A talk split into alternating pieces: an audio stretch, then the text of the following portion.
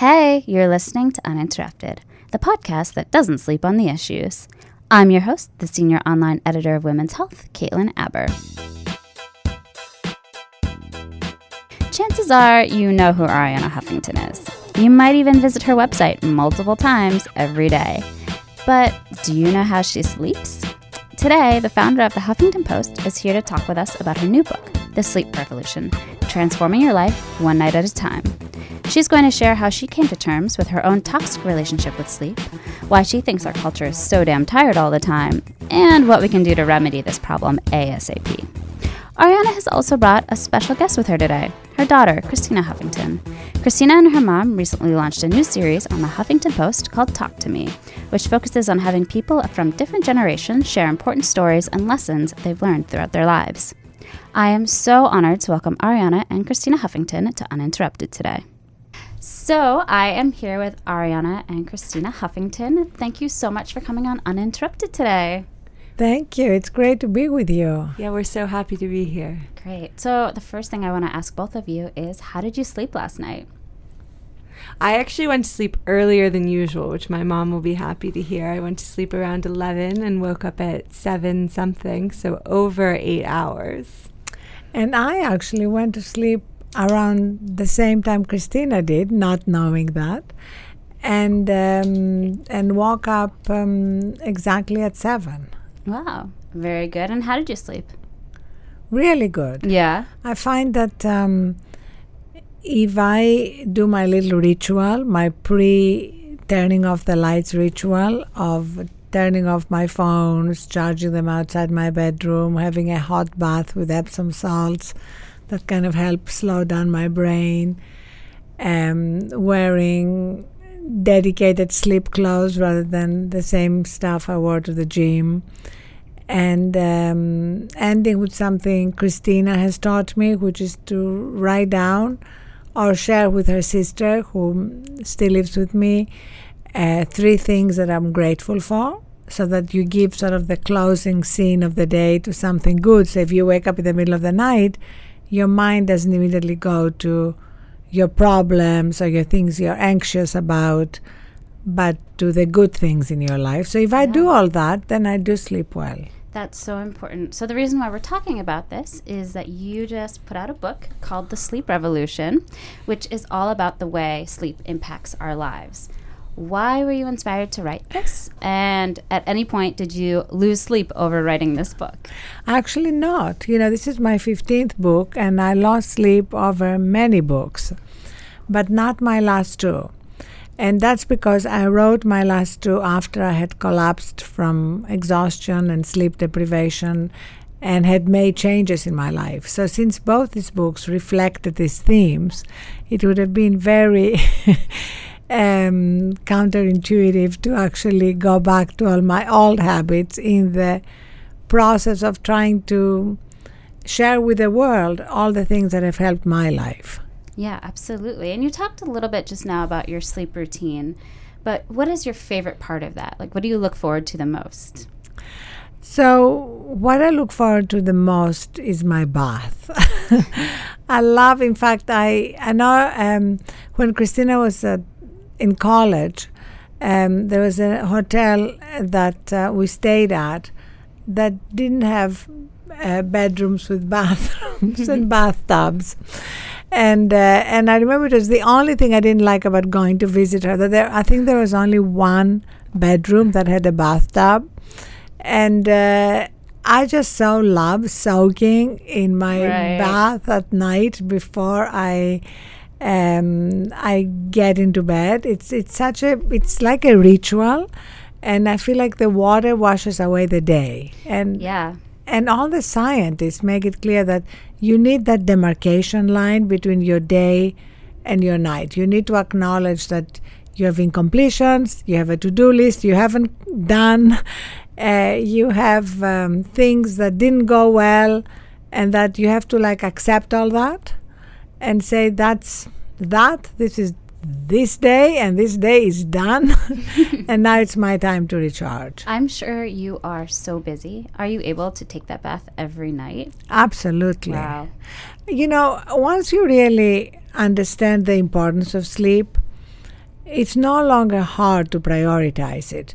That's why I structured the book this way so that people have to read the chapter on the science of sleep, the latest scientific findings, before they try to change their habits.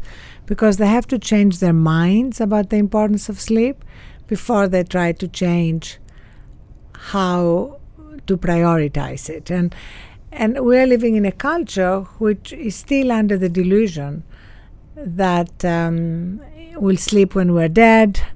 You snooze, you lose. Right. And so we have to really be convinced ourselves and have some people around us who are also convinced to support us in order to bring about changes. And I think it's been great having um, our little tribe, you know, I, I, both my daughters have been convinced. I don't know when that happened for you. After college, I would say. After college, yeah. When uh, and was there a particular thing that happened? Or? I don't think so. I think for me, it was just sort of the evidence of suddenly starting to sleep and how it impacted my mood and my day and my reactions. And I think that once you experience it, it sort of is very difficult to go back to how things were before.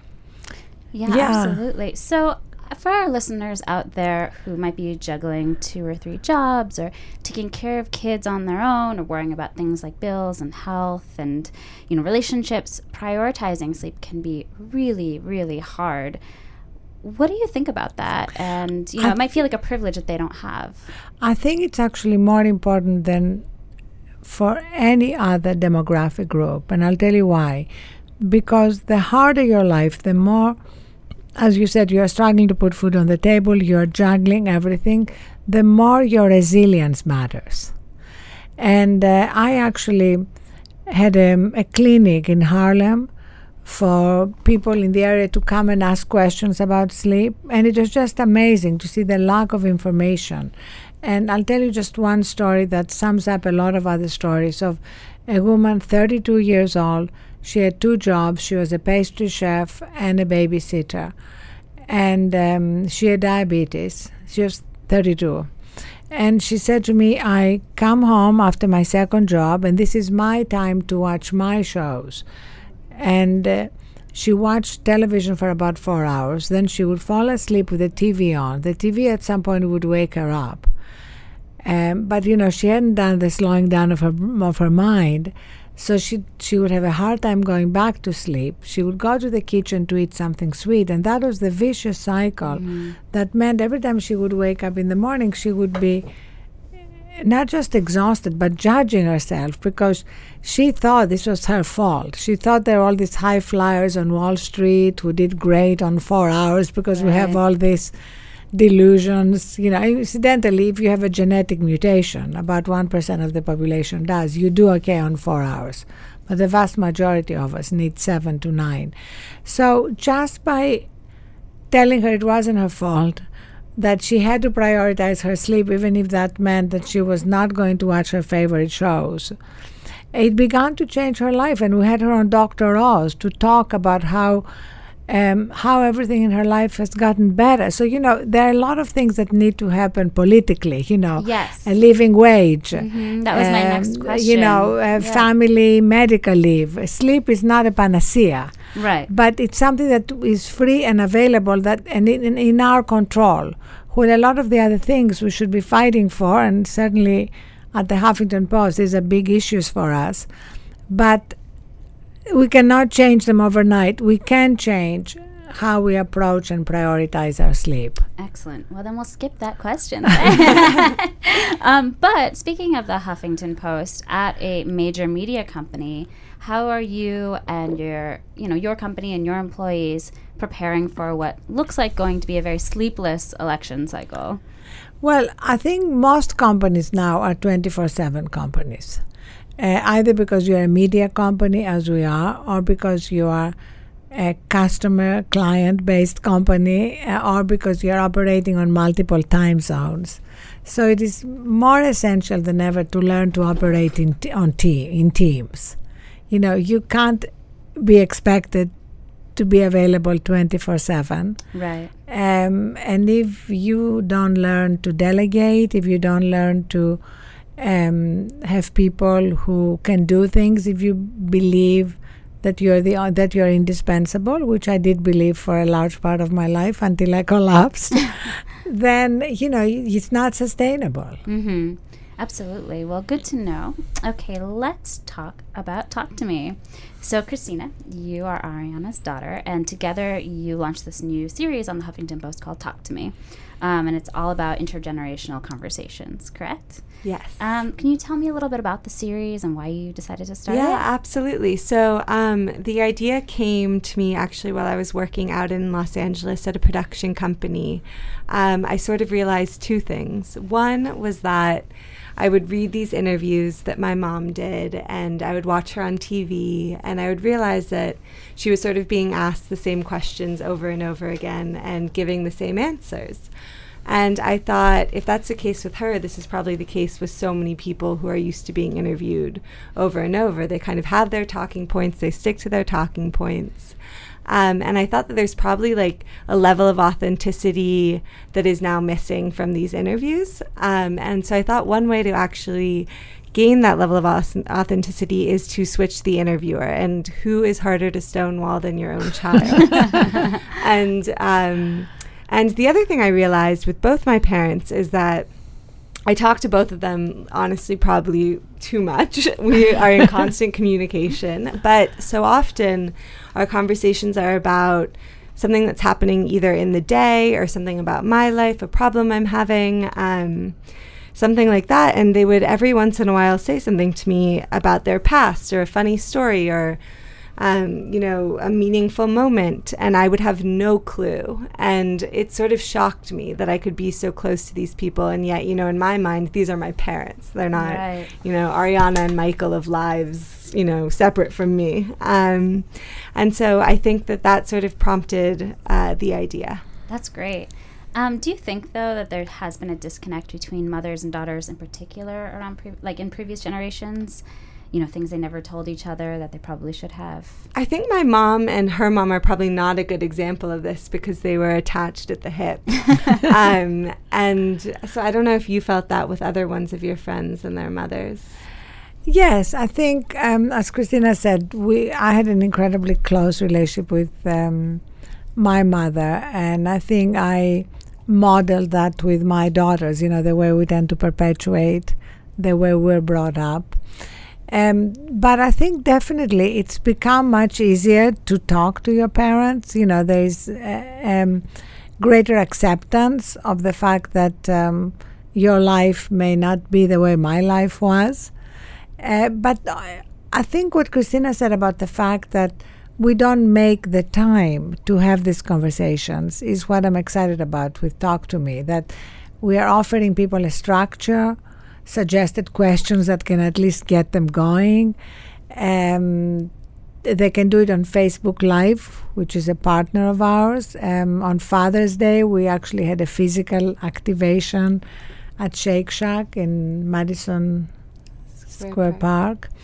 And uh, so, in a way, it it's exciting both to have done all these influencer interviews that Christina produced, you know, with um, Oprah being interviewed by her three adopted daughters from South Africa, or Richard Branson interviewed by his son Sam, or uh, Melinda Gates interviewed by her daughter. But it's also amazing to get these hundreds of interviews from people around the world. Uh, who are interviewing their parents, and it's something which they will have for their grandchildren, and uh, something which otherwise they might not have done. Hmm. Christina, is there any question that you haven't asked your mom yet that you're holding out on? that I that I want to ask? Not on the top of my mind, but I'm sure it will come to me at some point. Is there any question you want to ask Christina? When am I going to become a grandma? Oh, typical mom question. I mean, this has been this. She has to be fair, been asking this question since I hit puberty. Like, this is somebody who, like, the only mother on earth who wants like a teen pregnancy. Speaking of that, do you think there is any question or th- topic in particular that women should talk, have a conversation with with each other about? You know, something that women don't talk about enough. I mean, I can't think of a particular topic, but I think even, and this is the same with intergenerational relationships, I just think like there are so many things that I've found, you know, in my friends' families or in their relationships with their mothers or even among friends that are sort of like considered too messy or too off limits. And I think that that is definitely changing, and we sort of um, are now more willing to show like the le- the less uh, perfect social media friendly side of ourselves and of the struggles we go through. But I think the more that we can keep talking about that, the better. Yeah, I totally agree, and and I think also there is um, th- there is a time of anxiety about your children, which um, a lot of mothers and fathers have, but I think especially mothers. So I think the more you can talk about these things with them, uh, the easier it is to let them just have their journey and uh, and not be overprotective. Absolutely. Is there any particular interview that you've produced or watched that you found like so heart wrenching or important? Um, I think that we did a compilation of interviews with people who were survivors or victims of gun violence and um, their relatives, and that was pretty incredible. Um, we did one recently with three brothers who all identify as gay and both their parents, and that was really beautiful. And I don't know, I think we've had some pretty incredible ones, either ones that are, you know, on themes like the ones I mentioned, or just um, ones that are about healing. We had a, in the Richard Branson one with his son Sam, there was a beautiful moment where, uh, you know, Sam recently became a father, and so he was asking his dad um, about his advice as a father, and his dad was talking about sort of this guilt he used to feel when he would go, you know, he'd, he'd, take these hot air balloon trips that were somewhat dangerous, and Sam would be, you know, a toddler grabbing at his leg, telling him not to go, and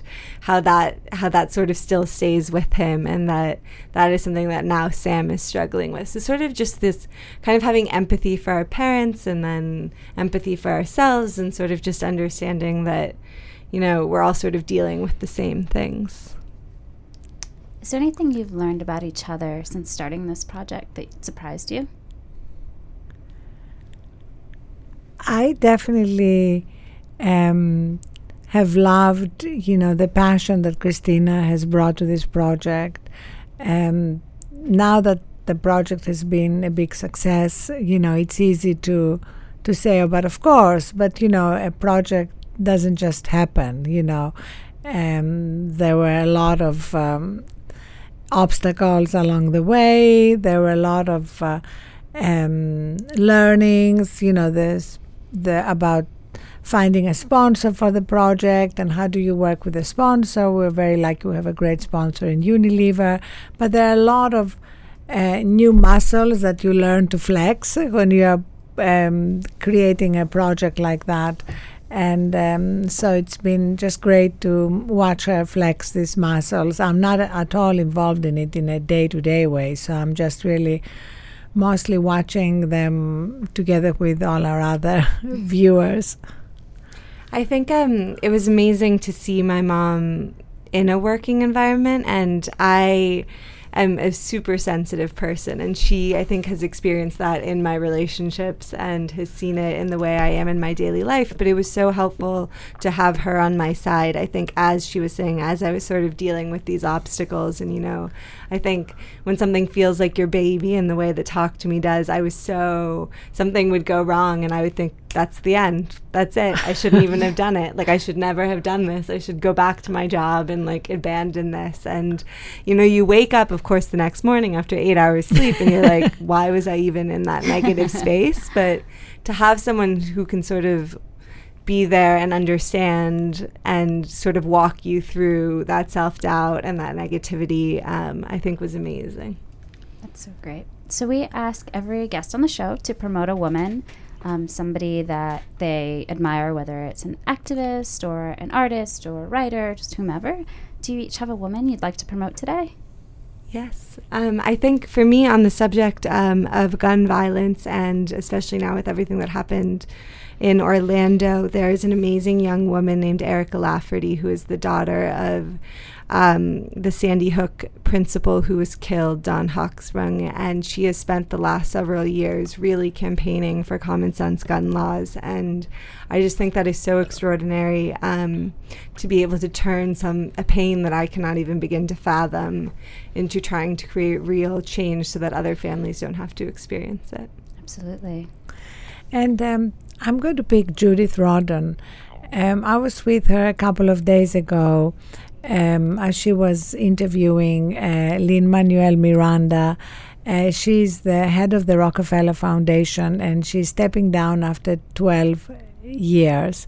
And um, she has done an amazing job uh, bringing about change around the world as the head of the foundation. And she's written a book on resilience, which is really important. And she's done amazing work on impact investing. But also, what I admire is the fact that she felt it was time to step down, sort of at the height of mm. uh, everything she was doing, because um, there are other things she wants to do and uh, she doesn't want to be running a big organization anymore. And I think that takes guts.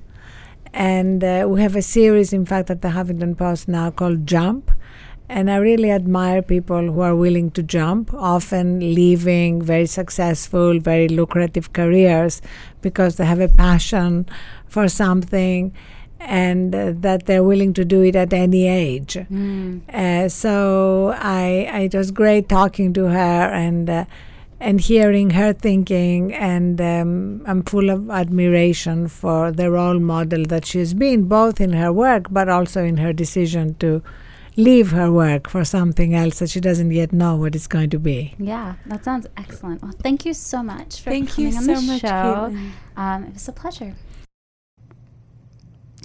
It was such a pleasure having Arianna and Christina in the studio today. If you enjoyed today's episode and want to learn more about how you can maximize your snoozing potential, you can pick up Arianna's book, The Sleep Revolution, wherever books are sold. Please head to our Facebook page and let us know what you thought of today's show. Be sure to subscribe to Uninterrupted on iTunes so you don't miss any future episodes. Follow at Women's Health Mag on Twitter for updates about the show using the hashtag WHUninterrupted. You can also follow me, your host, Caitlin Aber, on Twitter at EverydayCaitlin. This episode of Uninterrupted was recorded at CBS Studios and produced by me, Caitlin Aber, with editorial support from Lisa Jadnowski. Our theme music is by Jen Miller. You can check her out at jenmillermusic.com. That's going to be it for now. We hope you tune in next week. And in the meantime, get a good night's sleep and stay uninterrupted.